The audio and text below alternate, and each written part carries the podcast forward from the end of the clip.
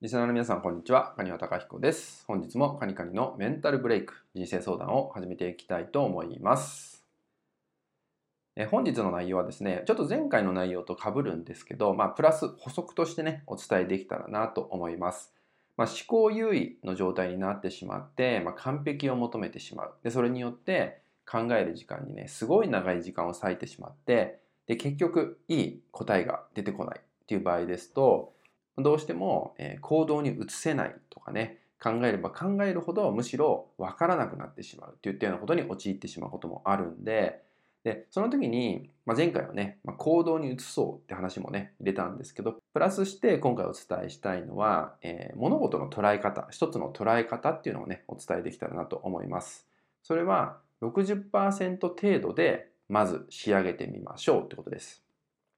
特に思考優位の方っていうのは、まあ、完璧主義っていうのもね、あるんで、100%っていうのをね、求めてしまいます。ただ、100%って、まあ、生きていく中でどこまで存在するのかってなると結構ね、疑問だったりするんですよね。なので、本当は80%程度っていうのをね、目指すと、えー次の課題が見えてきたりとかね、でより100%に、まあ、近づいていったりとかすると思うんですけど、えー特にこう頭でいろいろ考えすぎてしまう癖を持っている方っていうのはもっともっと下げていってまず60%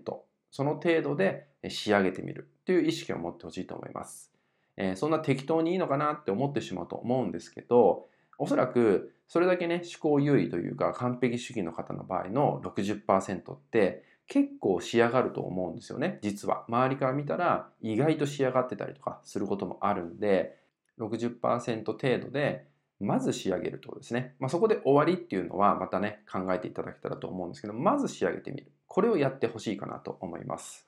まあ、こうすることによって次のステップに移ることができるんですよね。60%で仕上げたことによって、え改善点が見つかるかもしれない。次はもっとこうした方がいいかなとかね、えいろんな反応を見た上でどう改善していくかが具体的になってくるんですよね。なので一回仕上げないとそれって見えてこないんですよね。だからそれをどんどん回していくってことが大事なんで、えーまず60%これで仕上げてみて自分でまずチェックをしてみる。もしねチームとかで何かされてるんだったら周りの人にもチェックしてもらう。でそこでまた意見を取り入れてまた次も60%で仕上げてみる。そうすると必然的に80%になってきたりとか100%に近づいてきたりするんで、えー頭でいろいろ考えすぎてしまってすごく長い時間かかってしまうって方はね60%程度で仕上げる。これをね意識しながら取り組んでもらえたらと思います。